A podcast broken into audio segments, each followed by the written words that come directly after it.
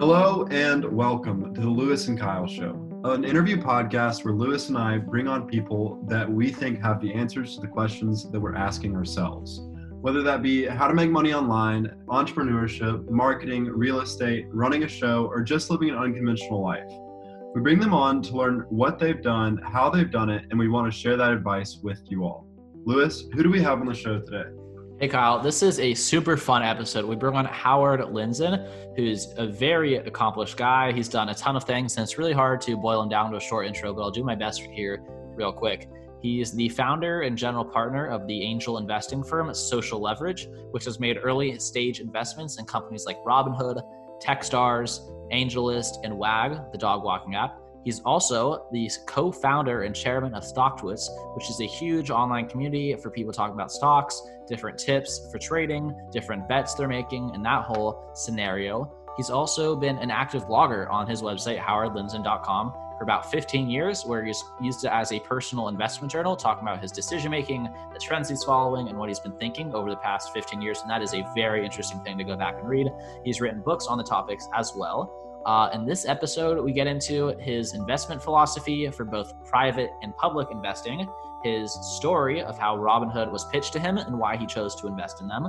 He shares some career advice for college graduates. And last, we get into how to identify and follow trends. It's a great conversation. I was really grateful he came on to this with us, and I think you all will really enjoy it. So, with that, we're going to cut right to it. Hello, Howard. Thank you so much for coming on the show with us. We really appreciate it. Uh, our first question for you uh, before we jump into your investing career, both in the public markets and as a private investor, is about your podcast that you've been putting out since the quarantine, Panic with Friends. Uh, mm-hmm. Since March 10th, you've put out over 75 episodes, which is just a ton of conversations. Uh, and a lot of these guests have had major roles in the world in this time. I saw you put out one with Balaji, who was a huge source of information early on, and Cloudflare, which has been a huge piece of the infrastructure, allowing you know the server load on the internet to just quadruple overnight and not yeah. break. Uh, what lessons have you learned from this intense period of focused conversation with these people? Uh, it's a good question. The um, you know, I kind of know these people. Matthew, I know uh, personally. You know, from from lunches to having Jeremy, my nephew, work there in Austin. I think you may know Jeremy actually, mm-hmm. Bernick. Uh, he's cousins of Ruben and, and Aaron. Sure. The um, you know, the major thing you learn is that, uh, well, it's just how everybody thinks about the world so differently. But, you know, Matthew's got a fast growing company, like you said, internet infrastructure, the, uh, how they've had to grow 12, you know, during this pandemic, they're working from home just like everybody else. And they had also hired 1,200 people uh, during this whole thing. So everybody's like, you know the world is was shut down but the world was still growing and you know and while there was a lot of pain and suffering and all this to keep the internet growing they they had a job to do which was onboard you know employees and grow their business um, and then with Balaji, you know, I was just interested to get his take on what the future looks like with green red zones and contact tracing. And he studied it so much and really has a little background in biotechnology and genomics. So it's just interesting to just lean back and listen. You know, I don't know Balaji as our first conversation, so it was more listening. Whereas with Matthew, we've hung out and I can goof off a little bit and play off the conversation. So each conversation is different. It's called Panic with Friends. So really, I wanted to be with friends that I know. So it's not like just some, hey, welcome to KYZ Radio and tell us uh, about your book tour. So I think people like it because it's not radio, it's just conversations with people that I respect and uh, want to learn from. That's great. I think it's a, really cool concept. And Kyle and I also started this podcast during the quarantine uh, with similar goals, not the panic with friends idea, but the kind of learning from people who we might not have access to because uh, normally, but we do because of Zoom and they're working from home and those things. Yeah, I mean, I wouldn't have had time. Listen, I travel two weeks a month, and this is the first, I don't know, 90 120 days i haven't been on a plane i think i don't remember that. And i'm getting used to it already. So it's like i'm i'm the experiment myself in that you know i'm 50 years old 54 so i shouldn't lie but 54 years old and lived a certain life for 30 years building my business uh, self-motivating getting on airplanes meeting people and now I'm the rat in the lab, meaning I've been lucky not to get sick or be uh, uh, weirdly affected or poorly or badly affected by this. So I've been one of the lucky ones. uh, and not just in terms of the virus, but financially. And I also have been one of the lucky ones in the sense my life's better. Uh, and so, what does that mean? You know, for, is that 10% of the people whose lives are better, or is it 90%? Like, who's lying to who? Uh, what does this look like after? You know, from a from my nephews and my daughter's perspective, and my son who are in their 20s and may never be able to uh, have uh, dinner with their friends and and network like they used to. Uh, that I did for 20 years versus a person like me who's like, man, if I can get away with not traveling, mm-hmm. would I? and what would that world look like and what's my marketing going to be and you know how are people going to pitch me and know me.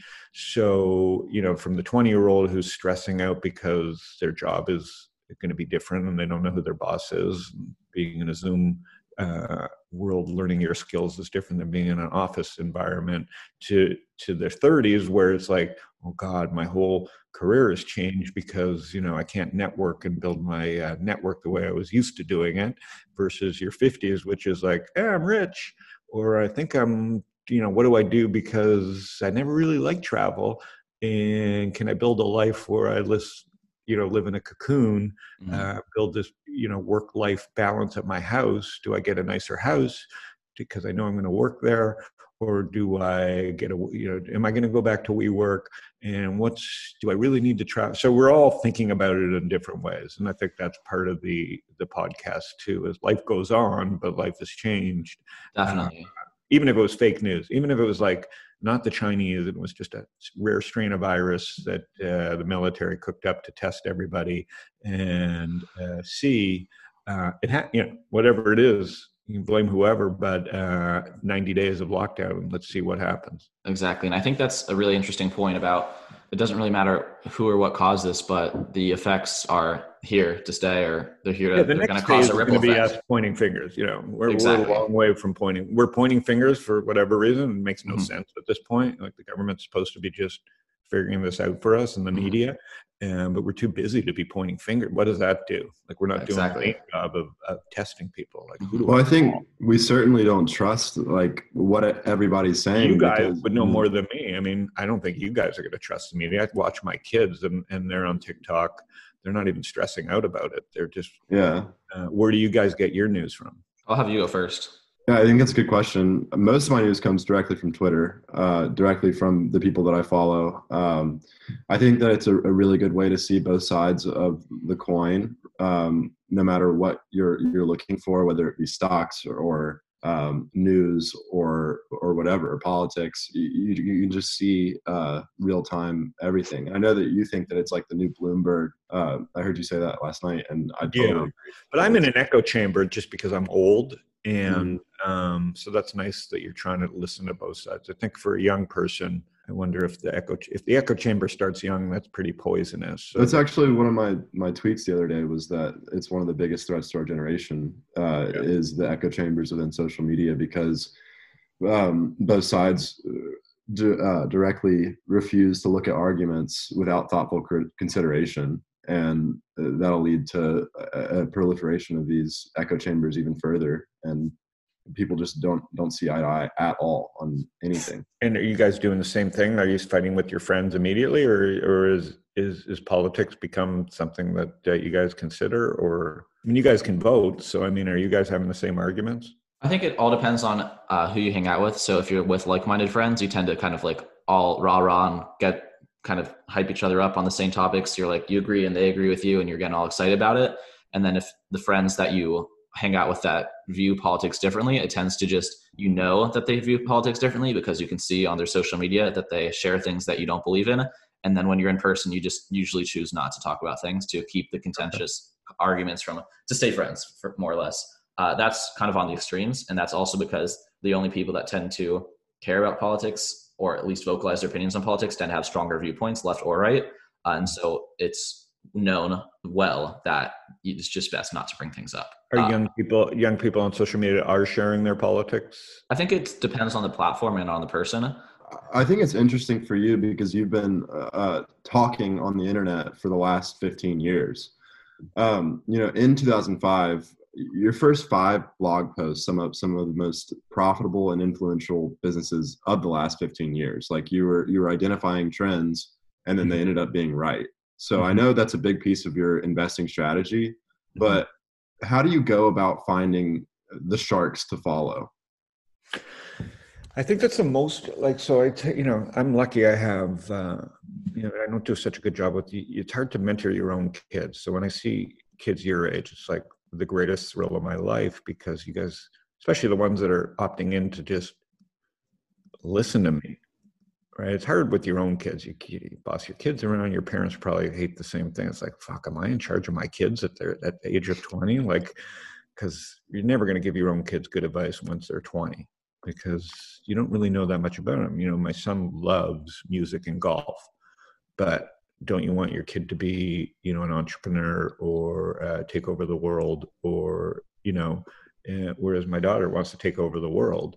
So it's easy to give her advice. Um, and so for, for my own kids, I, you know, from all the parents that I talk to that have kids my age, it's like, hey, you've, you've set them on a course. Good luck. Don't fucking good luck trying to change their their opinions just be a good parent and uh, set a good example with other kids that ask me for advice i'm happy to give them advice and i seem to be pretty good at giving general advice because i like young people uh, and if i didn't have to raise them i don't have to dig into what their um, their flaws and what they excel at because they're gonna they're gonna ask me questions sincere questions about what they should do with their lives. So I'll give them a sincere answer from my view of the world.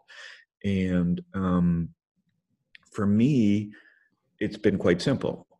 Is all the mistakes I made were twofold. I'm a good salesman, so all my mistakes were getting involved with businesses and companies and products that weren't good products. Right? Like if you're a good salesperson, go work for a company that's already doing a great job selling that doesn't mean you can't excel at sales. Like if the product's flying off the shelves, uh, all the better to be a good salesman because you're going to learn good techniques because you're going to be the product's flying off the shelf so fast you can't afford not to ship it. So you got to figure out how to get the product and you got to you know learn all the good things about what happens at a company that's, that's excelling.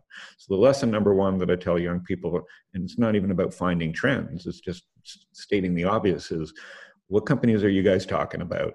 What companies would you kill to be inside of and then go figure out how to get inside that company. If that means starting a podcast and getting recognized in the marketing department or if that means going into the hr department and saying i'm just going to travel around the campuses for you guys and find other talent get the best of or i just want to work on your social media or i want to be in sales and i don't care how many calls i have to make a day for you. So it's like get inside a rocket ship. And then once you've experienced a rocket ship you yourself have spotted the trend and you will learn a lot more inside a good company than a bad company. Doesn't it doesn't mean you shouldn't make mistakes like you're going to make mistakes and you'll learn a lot from your mistakes but if you're going to get skills that apply to real life do it inside a rocket ship. Do it inside of a place that's going in the right direction. Uh, you know get yourself pointed in the right direction which is up and to the right. And you know there's so many kids you know in my age you opened up the newspaper to find a job. You didn't have any google. You couldn't like the odds of us doing it right were zero the, the thing about kids our parents today are like pushing kids get get going get going and it's like no a kid should be figuring out how to launch themselves into orbit and the easiest way to launch yourself into orbit is don't waste five years working at shitty companies. You know, go make 10 grand working at a great company versus 60 grand working at a company where you're pushing it up the hill by yourself. Mm-hmm. Uh, so, so in an era where, like again, when I was 20, it was like open up the paper, circle a couple things, cold call. You didn't know what the company was good or bad. Now you can Google and work reverse uh, build your resume, get spotted on LinkedIn, hopefully, or you know you're going to get spotted. There's a chance that you get spotted, obviously, by doing podcasts and mm-hmm. putting yourself out there. But there's an easy way for you to just circle the ten best, go to Glassdoor and work, look at the ten best companies to work for, hundred best companies, and target them. We didn't have those tools, so younger people should just take their time because you're going to live till you're hundred right? You're in the back seat of an Uber. You're not driving and drinking. You're um, wearing a mask. You can wear gloves. You can do all these things. You don't have to fly. Uh, you can do social media to project yourself. So it's, it's, a pretty safe environment to live till you're 100 right now. So why rush when you're 20 to get the first job out of college just so you can get a paycheck, right?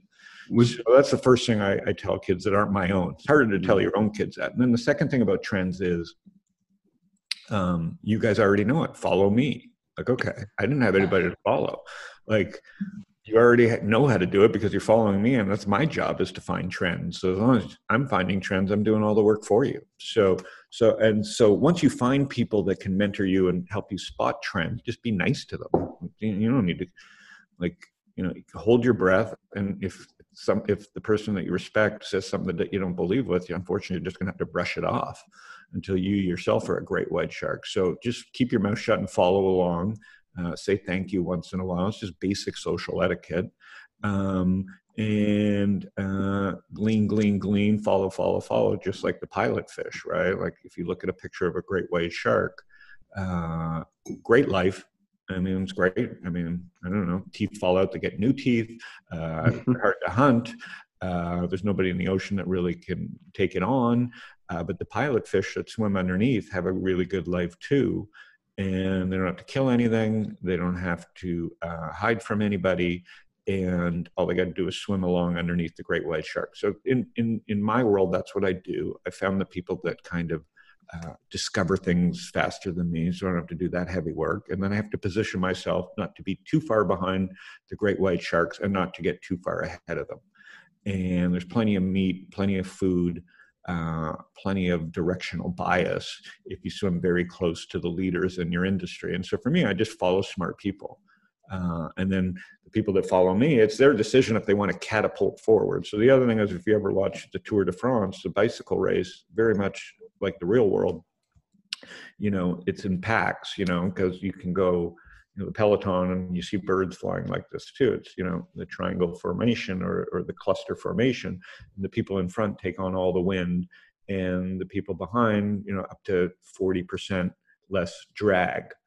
And so uh, those people, you know, two, three rows back, uh, those people two, three rows back uh, are are pedaling 40% less and then at some point they got to move ahead they springboard ahead to break the wind so mm-hmm. as as as young kids you have to decide of course sometimes you're either you can't keep up with the pack because even at 40% less drag you can't keep up and you got to you got to fall back and do something differently and just survive or you realize hey i can keep up with the pack. I'll do my part and get ahead of the pack. And that's what life is like too you know you move off in your directions and become an expert in something and then you become the leader. Um, so it's just that constant push and pull of the peloton and then deciding where you fit in in nature and in the uh, great white shark example i think the idea of the cycle where you're you're going to the front and coming back and going to the front and coming back is really powerful and uh, an example for how people people love the race look at the world. Uh-huh. yeah people love the race. It's a beautiful race right? It's like how do they do that? Well they do that because they're you know they're sharing you know they're sharing drag right? They're in great shape so you got to be in great shape. So what does that mean? Same in life you got to be prepared. You got to fucking know your subject. You got to be you know maybe you can wear lulu now and you don't have to wear a suit. Like there's all these great things you know everybody can dress the same. Uh, it's not about your clothing and it's not about your where you went to school uh, you know what I mean? And now with Zoom, it's like you don't even have to wear pants. You just got to wear yeah. a shirt. You know what I mean? Like how much easier could it be? But or harder? Like again, like you know maybe clothes was the way you stood out. So, but at the same time, it is what it is. So so in a world like that, how do you ride with the pack? and then how, when do you decide to accelerate and when do you decide to conserve mm-hmm. energy and that's really what it is the bike the bike race is a beautiful thing for that and nature and try and keep it as uncomplicated as that. And just and then in in in the other thing i tell young people you don't have to be good at one thing. You don't have to be tiger woods uh, top 150 guy 50 guys on the tour make good money. Um, you know so once you choose your field uh, you've got to um, it's you know it's after a certain amount of time you will excel. Like if once you mm-hmm. pick the lane that and the people in the industry you want to be in there's just time time works magical you know things and um it's just a question of getting in shape and you know being prepared for the marathon of it all well i mentioned your incredible track record. You know, I mentioned the five the five first blog posts, but what's something that stands out in your mind of you being absolutely sure that something was going to take off and then just being completely wrong? Oh, completely wrong. Good one. No, that's, I, I I know when I'm absolutely right, and that's only been a couple times in my life. So that's so that's important too. Is this like if you work really hard, most deals you do is like, oh, there's a lot of shit can go wrong, and some things you do, you just like, oh my god, like that was a no brainer. Um, but one that didn't work, meaning I was actually sure it was going to work and it didn't work at all. If you have an um, example of that. I meant like a, a, trend that you thought was going to blow up and, and change the world. Like you said, social networks would, and it has. On like long yeah. tail keywords and how that would change everything. I was there something? not this is not an ego thing because I'm not the first. I don't. I'm not MIT. I'm not Fred Wilson or Marc Andreessen or or Warren Buffett. I'm not the shark. So well, I am personally. I mean, politically, I, I yeah. guess I don't think Trump would win right? Because I don't read enough, you know, I don't understand polls and I trusted the New York Times. Yeah.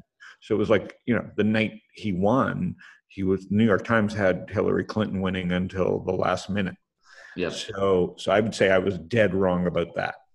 Right. Sure. And and and you could see the market the next day crash, but recovered. Like everybody was confused because mm-hmm. we were all following the New York Times and the mm-hmm. Washington Post. So that was like the first time I've been wrong. Mm. Okay.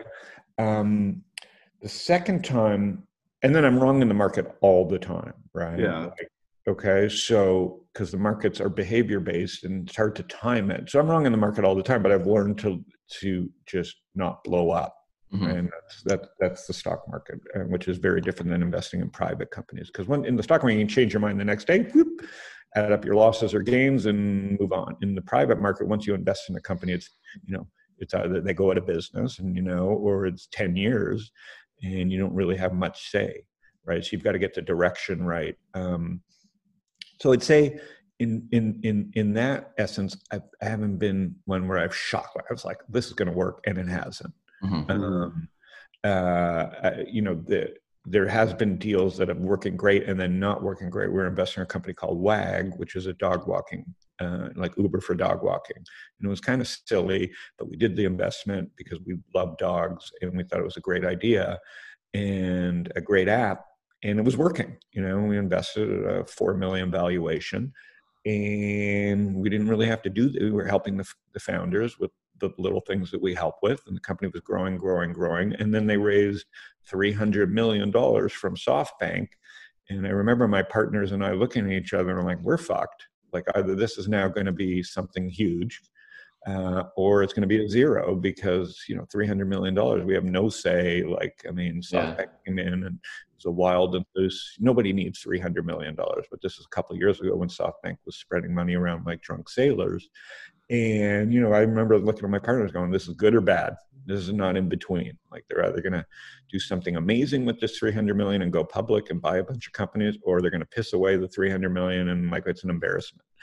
And, um, it's you know, as we've learned from SoftBank, everything they touched in the last few years is kind of a disaster. And so we were part of in a grand experiment that we had no control over. Uh, so we learned a lot of lessons from it. You know, how to protect ourselves from stupidity that goes on around us. That was the first time we're like an lay up, you know, dog walking service that everybody started to make sense, just raised too much money and imploded. Okay. And the company's still around, but like it's just been like, who needs 300? You know, you got to clean up that mess. Um, but in terms of like me investing in something and then just being utterly shocked hasn't happened because I don't take that kind of risk. I always mm-hmm. expect things to be shitty because we're the first check into a company and like they can so many things can go wrong. So WAG would be the only example of something yeah. that should have done it should be doing better than it is and money screwed it up. Uh, Robinhood's an example of like when I met the founders and saw the product, I was like, this is a billion dollar. There's very few times where I go, this is a billion dollar idea. Whether the, you know, uh, and that was one that I've been right from day one. Do you mind getting into that story a little bit? Like at what stage the idea was at when they presented it to you, and what you saw in them that ex- excited you about it? Yeah, I mean, it was only, that's a question we had. Yeah, the the from starting StockTwits um, and seeing our our success and understanding Twitter. Um, from the very early days, I said, you know, you should be able to or, buy a stock from the tweet. You know, so I shown it to Fred Wilson. I said, why can't you know that you click the hashtag and it goes to the it opens your brokerage account and you just buy Apple. So if you know Howard Lindzon says I'm buying Apple, okay. Yeah, and I like what you have to say, and I'm just like I'm just yeah, gonna like follow Howard say, And of course, you could just go open your own brokerage. You say, oh, you know, I'll open up my brokerage and uh, buy Apple, and you know, thanks. Um, but my idea was more like, why can't it be from the atomic unit of the hashtag. Like, why shouldn't you just click? It opens your brokerage, and you know, and then sends a thank you note to the guy who sent it. Hey, by the way, no no pressure, but uh, thanks for the tip. I bought Apple too. Uh, have a good day. You know, just all that stuff should be happening from the atomic unit of the what Twitter was building. Uh, you flash forward and so I they didn't want to do that. I started StockTwits, you know, right or wrong, and we came up with the dollar sign. And so instead of the hashtag, it was like, well, you know, tickers are spoken. You know, G O O G is a language. You know, mm-hmm. AAPL is a language, and there's intent in that language. Meaning, if I say I'm going to the corner store to buy a green apple, uh, and I was on StockTwits, I'd be pissed. Like, what is the fuck does going to a corner store to buy Apple have to do with the stock? So, you know, I speak in that language and I'm like, well, you know, clicking on an Apple hashtag meant nothing because you were getting, you know, references to the to buying apples or I like apples mm. or mixed with, oh, I love Apple the stock. So, mm. in order to make Twitter better for me, I came up with the idea and, you know, showed it to Fred. And Fred was like, that's genius. And so, for whatever reason, I started my own company on that you know, going back 12 years, it's hard to remember all the stories, but I was just like, fuck, this is a good idea. Fred thinks it's a good idea. I'm going to start a company. And the whole thing was, you know, someone should be able to trade from the, the ticker. And, uh, you know, five years later, Robinhood pitched me. They had a high frequency trading firm. It was called something else. And they showed me the app that they were going to build. And I said, you know, if you build that, they were like the old movie. If you build it, people will come. Mm-hmm. And uh, it was very much Uber for trading, and you know, it was one of those whether they believed it or not. I thought if you build that, StockTwits will get you ten thousand users. You know, and that like so it's very hard to get ten thousand users, and I just absolutely knew that if they built that and let my audience uh, at StockTwits trade on it, everybody on StockTwits would use it. And so I got that right. And yeah, once, you get the first, once you get the first 10,000, uh, the first 10,000 is what matters. So it's like, that's all I can prove. If I'm writing in a, a seed check, I can't, I'm not smart enough to know if a million people will use something, but I was absolutely sure in my mind that 10,000 people would use it. And so if 10,000 people use it, a million people can use it because it's the internet. And you, if you can find 10,000 doppelgangers, you can find a million doppelgangers. So uh, when I know that my 10,000 users will use it, it's I'd have to be it either has to be such a narrow product that only 10,000 people use it, and that's what I have gotten wrong. You know, that's something, but that's still not wrong. I mean, you can still build a business around 10,000 users.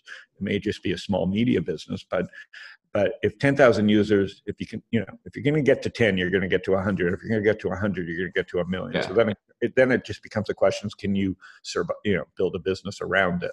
And Robinhood's just done all those things on their own spectacularly, and they're an eight billion dollar company on their way to being a public company. I'm sure. I just googled it, and they have 10 million users now. Yeah, I didn't. Uh, I don't even know if they share those numbers. I'm sure if they have 10, I'm sure it's 20 at this point. I didn't uh, realize that the timeline of that makes so much sense now. How you already had StockTwits yeah. for a period of time. StockTwits was my inside information. Yeah. yeah. You had mm-hmm. aggregated users and knew a lot about the Uber financial nerds or whatever you want to call them. These people that just their entire day is talking about stocks. I had investments. secret sauce information. Okay, so that makes it so much sense now. So you already had that personal information about the trend of this group of people cares about finance in this way and would love to interact with it in the way so that. That is one where I got ahead of the sharks. Okay, like, I don't care what the sharks are doing. It's not their fault. But I mm. see something, I see a piece of easy kill that I'm going to leave the herd and break away from the pack, even if, even if that means they're going right and I'll get lost. Uh, there are certain points in your life where you just see the pitch and you go, wait a minute, I'm an expert at this. It's not their fault that they don't see it. I don't even want to bug them. And it's not like I went to all my sharks and said, "Hey guys, what about this?" Those sharks give me money. So Fred Wilson and Marc Andreessen, they're investors in my fund. I'm suppo- they're betting on me to swim away from the pack once in a while. Know, I I only leave the pack when I see something that is completely in my experience. Like I know I'm in good enough shape to do it. Sure. I know the team around me to do it. I have signal from things that I know. They'd be they'd yell at me if I didn't leave the pack to do that. Like that's my job.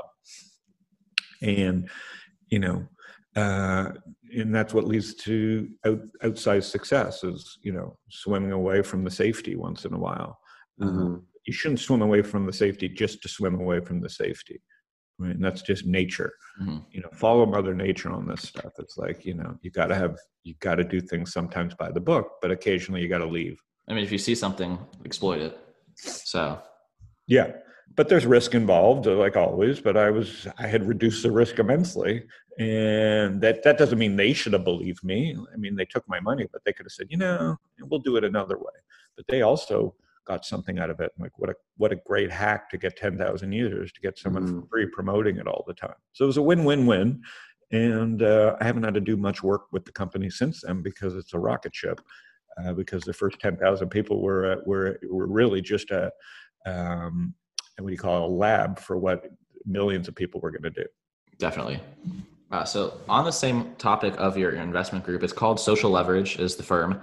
Uh, could you explain the meaning of that? Because uh, I know it's relating to kind of leveraging the power of the compounding effects of relationships and having different, I guess, relationships primarily, uh, different social relationships, different relationships with people in different companies, and being able to use that collective knowledge and the network effects to grow everyone win win win. Is that the meaning of it, or is there a different? And is that uh, actually does the investment philosophy kind of turn out the way you had designed it to with that idea? yeah, it's just turned out better I thought the banks were ripping us off. I thought they were criminal organizations, uh, and that was in my head, you know. So, so that was what woke me up in the morning. It's like, fuck, I hate the banks. I think they hmm. got away with murder in 2008, and you know, it should have been perp walks for the CEOs of the banks, and they knew what was going on. Yada, you know, it drove me nuts until it didn't. Until I just stopped stressing about it. But, um, and what brought bank what brought down 2008 whether you were in real estate or whatever was financial leverage meaning you know the concept of well, if i got a thousand dollars i can lend it out 10 times and yada you learn it in school right and, mm-hmm.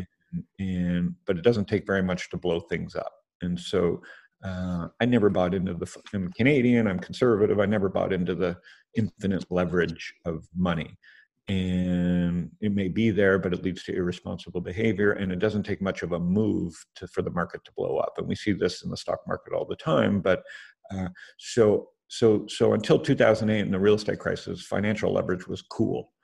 Uh, as a way to like you know instead of buying one home, I'll buy ten using little bits of money and constantly increasing my risk because I have all these interest payments. You know, and if something small happens in the system, you get blown up.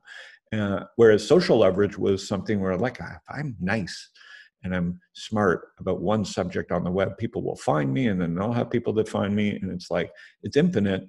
Uh, and the only risk is you blow yourself up because you overcommit your time, right? You get lost in the in the leverage of it all, and you're just farting around all day, uh, wasting your time. But it's infinite leverage, social, because uh, and it's good leverage because you get to meet down to you know the long tail is you you meet thousands of thousands of people from one, one from one point on the internet.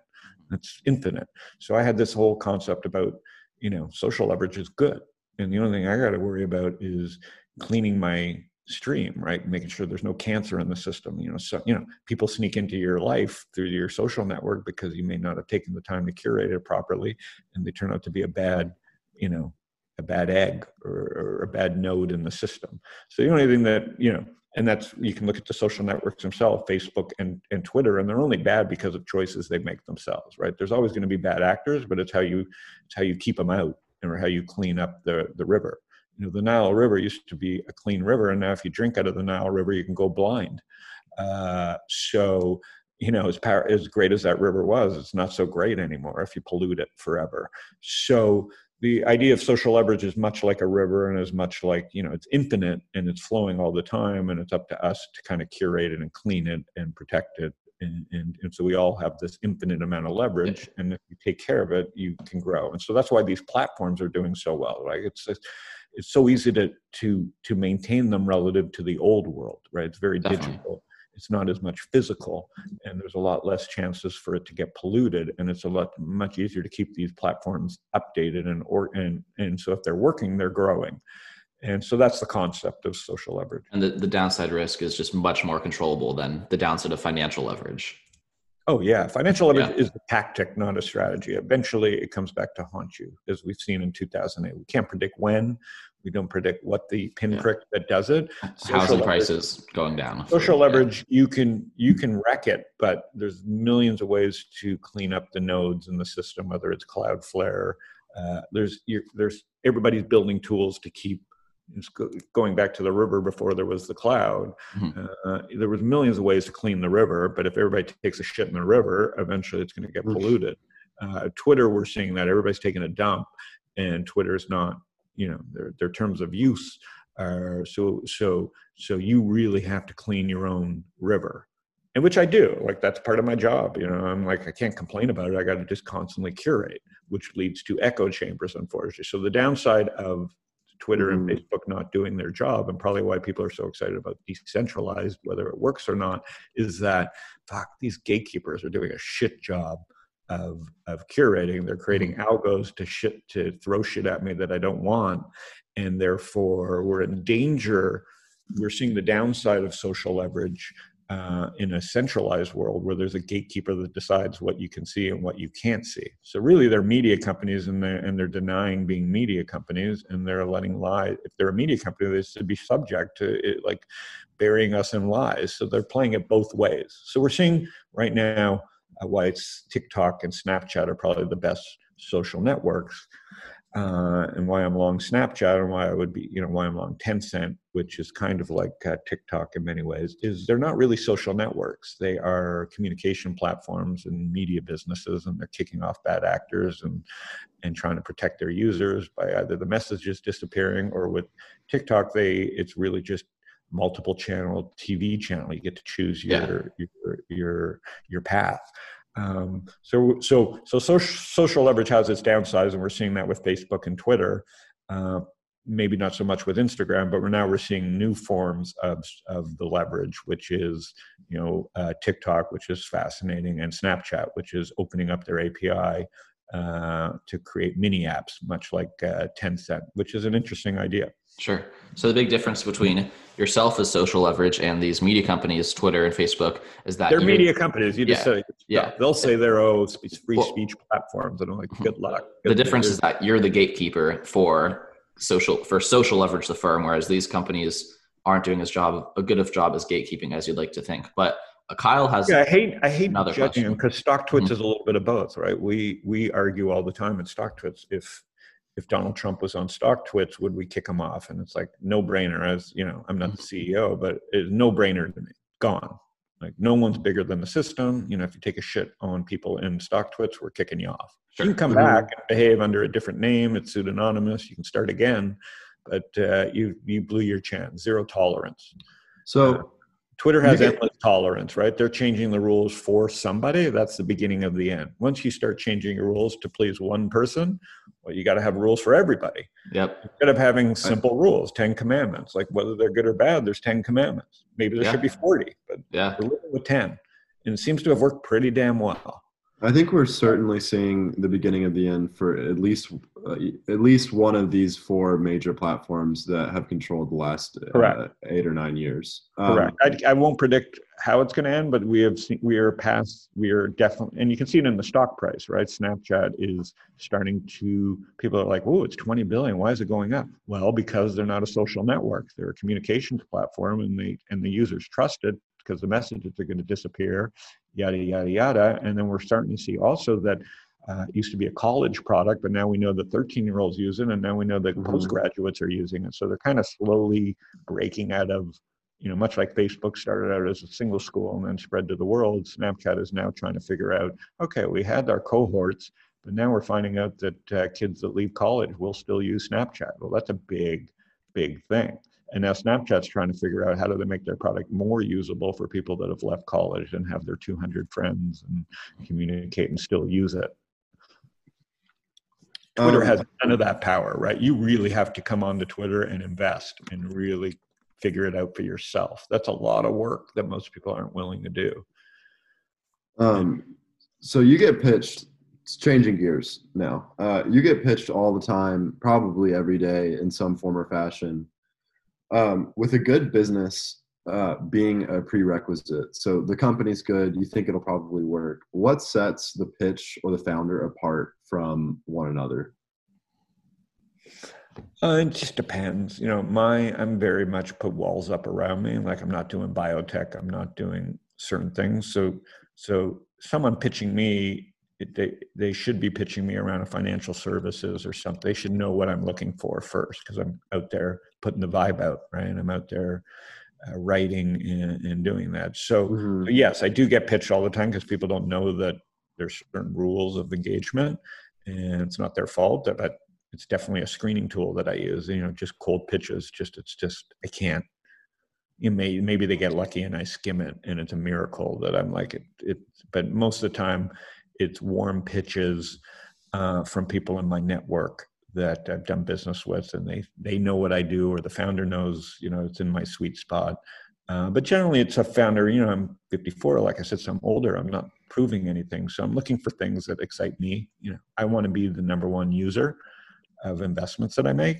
I trust my own instincts around that. So if the product is something I'm not going to use, it's you know, what do I have to prove? And, you know, even if the founder is great, I'm like, eh, like, you know, I can't, if I can't be your biggest cheerleader, I don't know why you would want me as an investor.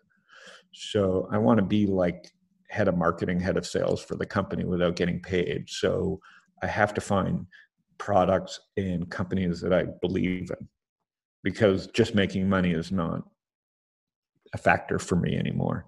Uh, when you're 20, it's the urge that I would tell 20 year olds to resist. It's like, don't, don't leave the flock until you see a sure thing, right? Mm-hmm. But it's mm-hmm. easy to get, you know, in a world where everything's abundant, where you have all this time and you have all this content and you have all these relationships, it's easy to get off course every day.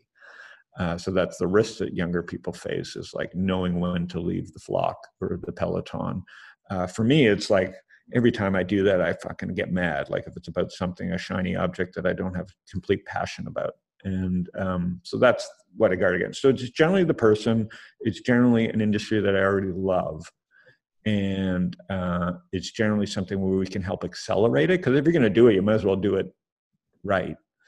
Um, and so, you know, there's just you know, you're trying to just you know, it's like a football game. You got to break through the hole, and once you break through the hole, there's like okay, like a thoroughbred can get to the end zone, but it's that whole angle of attack on the line of scrimmage that we're trying to help people with. So, you know, a great entrepreneur, once they see open space, just goes. Uh, but how do you get to help that entrepreneur get through the line of scrimmage and, and rise above the noise and get their first 1,000, 5,000, 10,000 users? If we think we can help with that, it's a no brainer for us. Sure. Uh, that's a really good answer to that question. I like that a lot, especially the sports metaphor of how the most difficult part, or at least your expertise, is getting through that that point of most resistance at the line of scrimmage and then giving them enough escape velocity so that to get them to the open field and then yeah, at the that key, point we're in a we're in a power law business. Escape velocity is very important. So if you see a great running back listen. You say a power law? very power much. law. power law means that one company pays for a hundred companies right? So you're okay. going to be wrong all the time. Whereas in the stock market if you put a portfolio together you can just batch 20 different companies in different industries together and throw a dart at the wall and get market returns.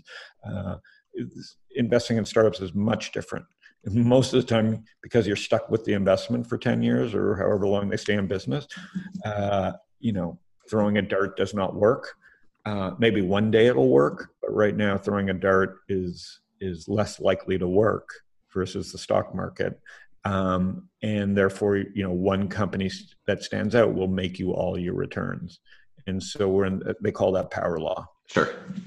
Um, uh, I don't think we can. It would be really fair to get you on here and not get some opinions or commentary on the overall hard book market, as that's something that I mean. I was looking at your website again yesterday doing research. You put out like 50 tweets a day on Twitter, 50 on StockTwits. You're making comments. I've been on your, your newsletter ever since uh, we started talking to you about putting this podcast together.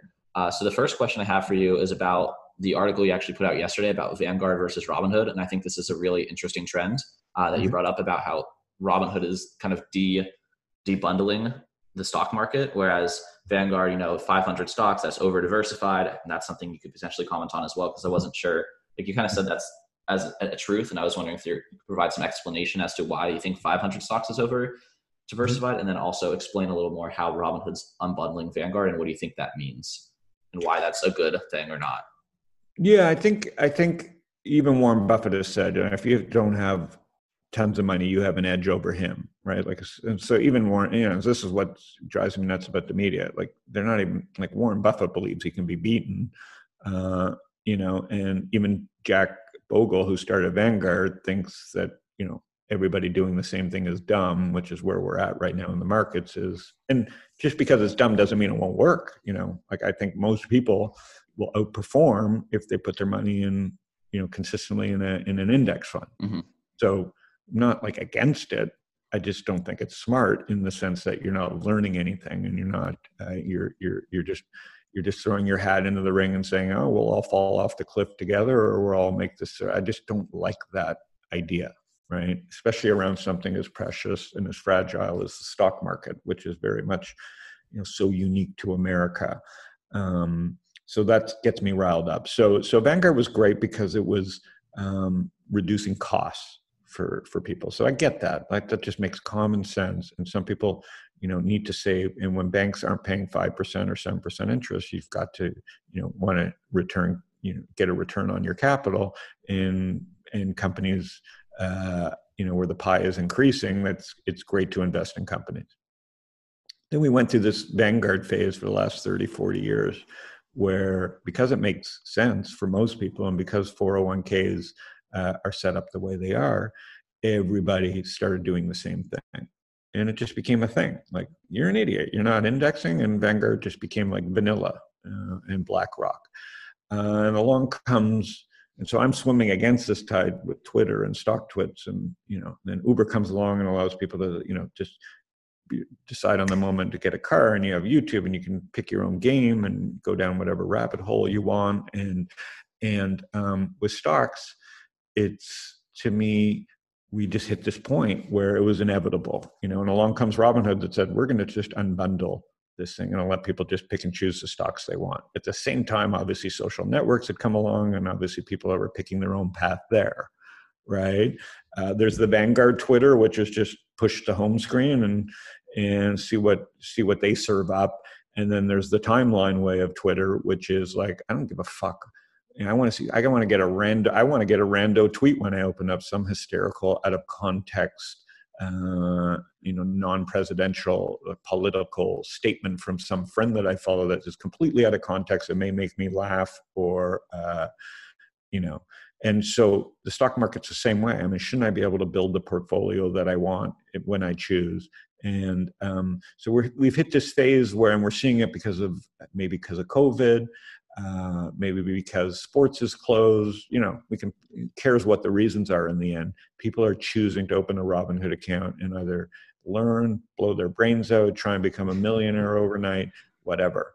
And the media is having a field day with this to the benefit of Robinhood by saying this is dumb. Well, I would argue it's not dumb. It was just going to happen, and Robinhood just in the time and everything, you know, they executed right, where they just decided they put a finger in the dike and said, "Listen, they're not mm-hmm. saying 500 stocks is stupid. I'm saying 500 stocks is stupid. It's not Robinhood saying Vanguard's wrong. I think Vanguard has its point and Robinhood has its point. You know, you can walk into a Walmart and buy a gun. Uh, it's stupid uh, to me. Um, and but we're letting kids do that. Uh, we're letting kids drive drunk. We're we're letting kids, you know, vape. Um, but they can't buy one share of Amazon and YOLO it. Um, so so I'm more of the, you know, to me, Robinhood is free speech um, more than Twitter is free speech. Robinhood saying, I hate Philip Morris or I hate food companies or I hate uh, this conglomerate and I want to remove them from my portfolio. So when I buy the S&P 500, I got Comcast in there, I got Verizon, I got AT&T, I got railroads, I got oil companies. I'm like, know, that's that seems very no free speech.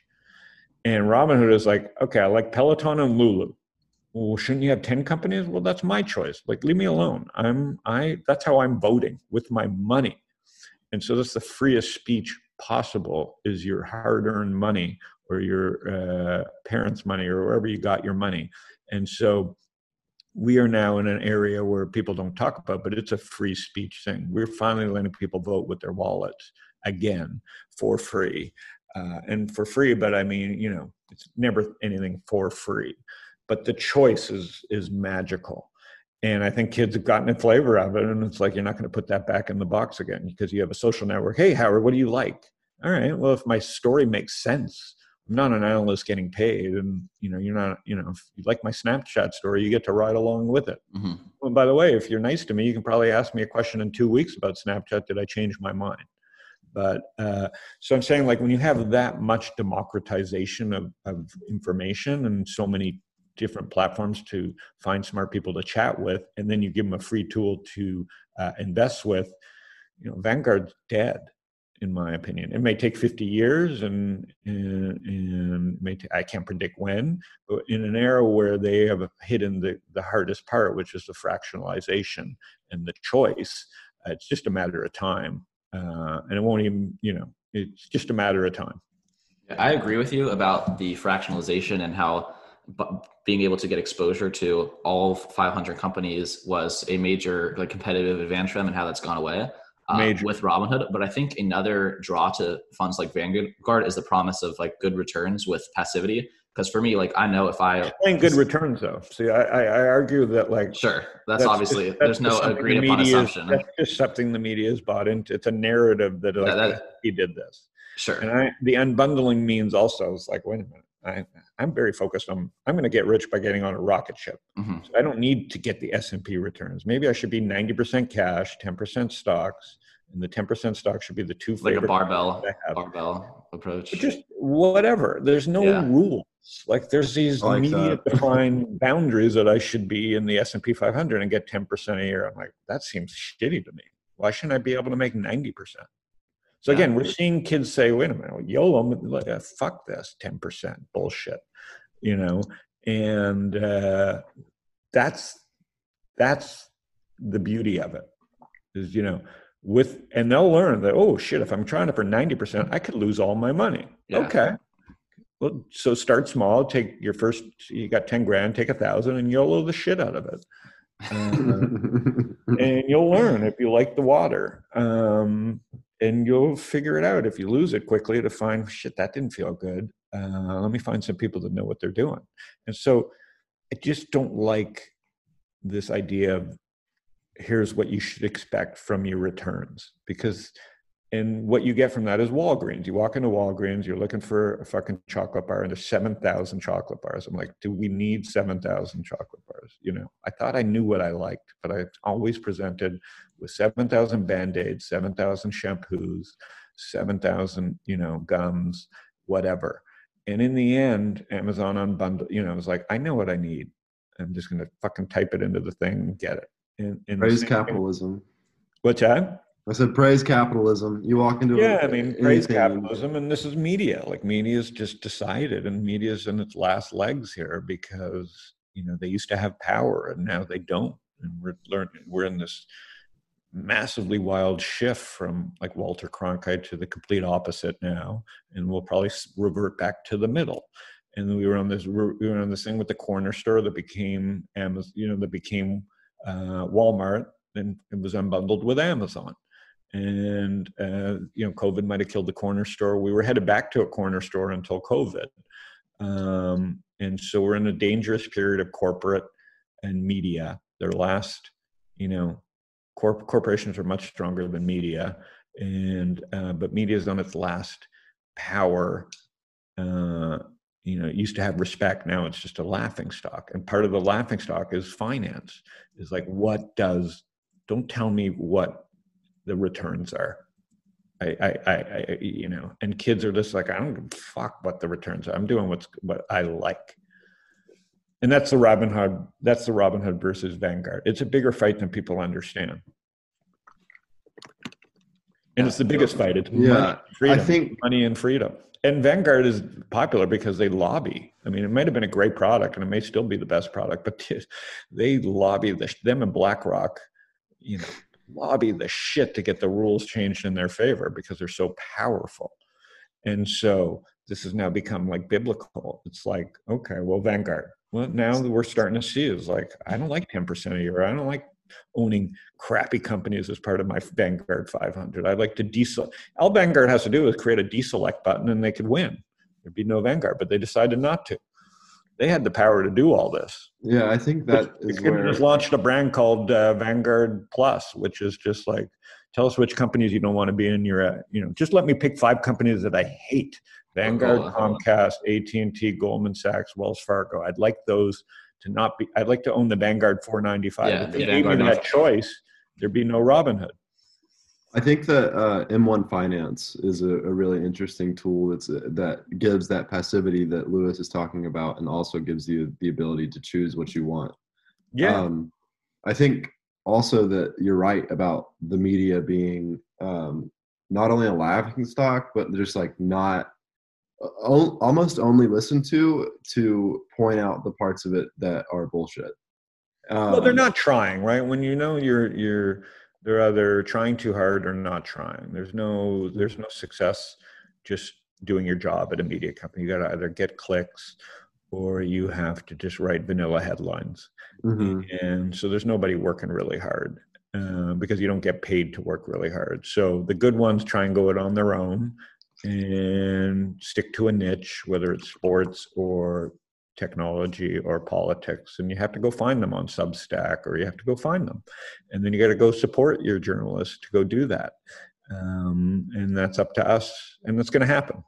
Like in the end, it's just going to happen. We're just going to, you do good work, I'll support you you know the patreon approach and uh, you're going to have to find your thousand true fans and go build a business Mhm. and you know journalists are, are have to swim away from the great white shark right now which is you know you know fox and cnn and msnbc like if you're going to be good you may have built your platform there but if you want to be relevant in the future you got to swim away from the great white shark and not enough are right? And because they're not they're scared whatever but the good ones are.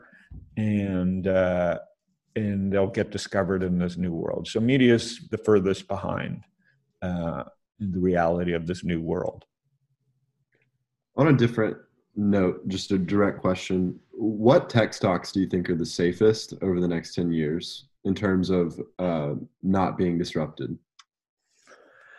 well there's no safe uh in terms of not being disrupted we've seen you know covid made which is pretty catastrophic uh, economic event made the five the fang stocks stronger so i think it'd be hard to argue that they're not safe you know but i don't like the word safe it's hard to argue that in 10 years they won't be bigger.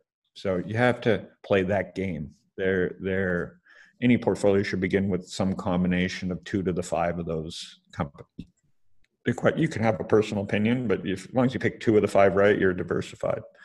Uh, and then the ne- the real thing about it, you know beating the markets then or, or or trouncing the markets which i like to say is how do you pick the next 10 or 15 companies that are in your portfolio? The ones that could become planets. You know i call the fang stocks planets and i'm trying to find you know companies that are going to launch themselves into orbit and be you know the up and coming fang stocks.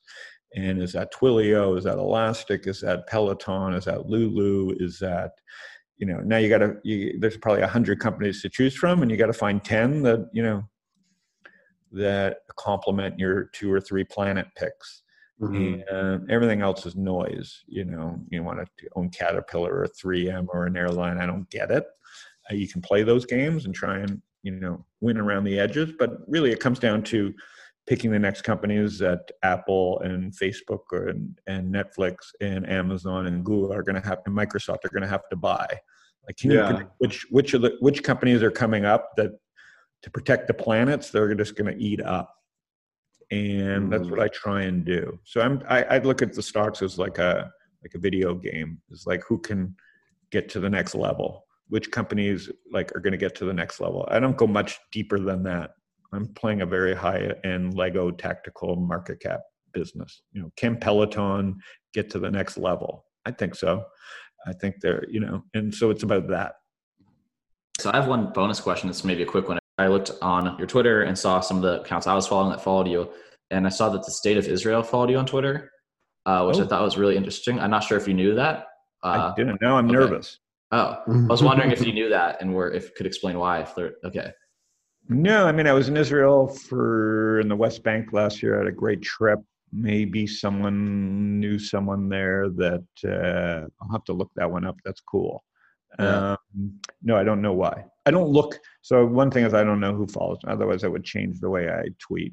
So or or speak. I try. Mm. And, you know, I'm not truth to power or anything. I'm just truth truth to goofing off. So Twitter is is a place where um, I test things. Like okay. a comedian, like a comedian will go on stage in a non you know without telling people and try material. Twitter is where I try things. You know, I'm trying not okay. to offend, but I'm also trying to see what people are interested in and put the vibe out there. So Twitter is just my blank space where I can just get a reaction. You know, if you could walk into a movie theater while everybody's looking at the screen in a dark room and yell something and and then hear their reaction and sneak out, that would be pretty cool, right? That would be like a great place to to try different things. You know, if you want to scream a dirty epitaph, or if you want to do a limerick, or if you want to scream a joke, or if you want to see, you know, and Twitter is the exact same thing, right? Like, where else could I go and just do a, you know, five, ten thousand people just yell something and get a response? Definitely. Uh, I choose to try and do something that is educational and uh, you know makes people think. Other people are trying to do more manipulative things, um, but it's a it's a great place to you know yell things or or, or blurt things out. and with respect to state Israel, I mean that's great. I just the more people, if I got, I would get nervous knowing who follows me. I just want to be Howard. I just want to be Howard, so I don't really look at my metrics or I don't look at that stuff because you can't grow. And it's the same thing with money. You can't grow, and that's why I don't like gambling in Vegas. You know, I don't like mm. counting. I just I know when I'm in Vegas, I count my chips, and if you're counting your chips, you're never going to get rich and if you're looking at your bank account every minute, you're not going to get rich. And if you're worried about what your Twitter people are going to, your fans are going to say, then you're not going to grow your fan base. And so those are just simple truths. Uh, they just are just truths of nature. And um, so you kind of kind of stay true to like keep your your you know it's like you know famous people put uh, what do you call it around them, like all this group around them, the groupies, posse. the posse. You know, I don't want a posse, right? Like the posse kind of changes your your your um easy to get a posse, you pay for it, and it just screws your whole fucking rhythm up. Yeah. So uh so no, state Israel, no.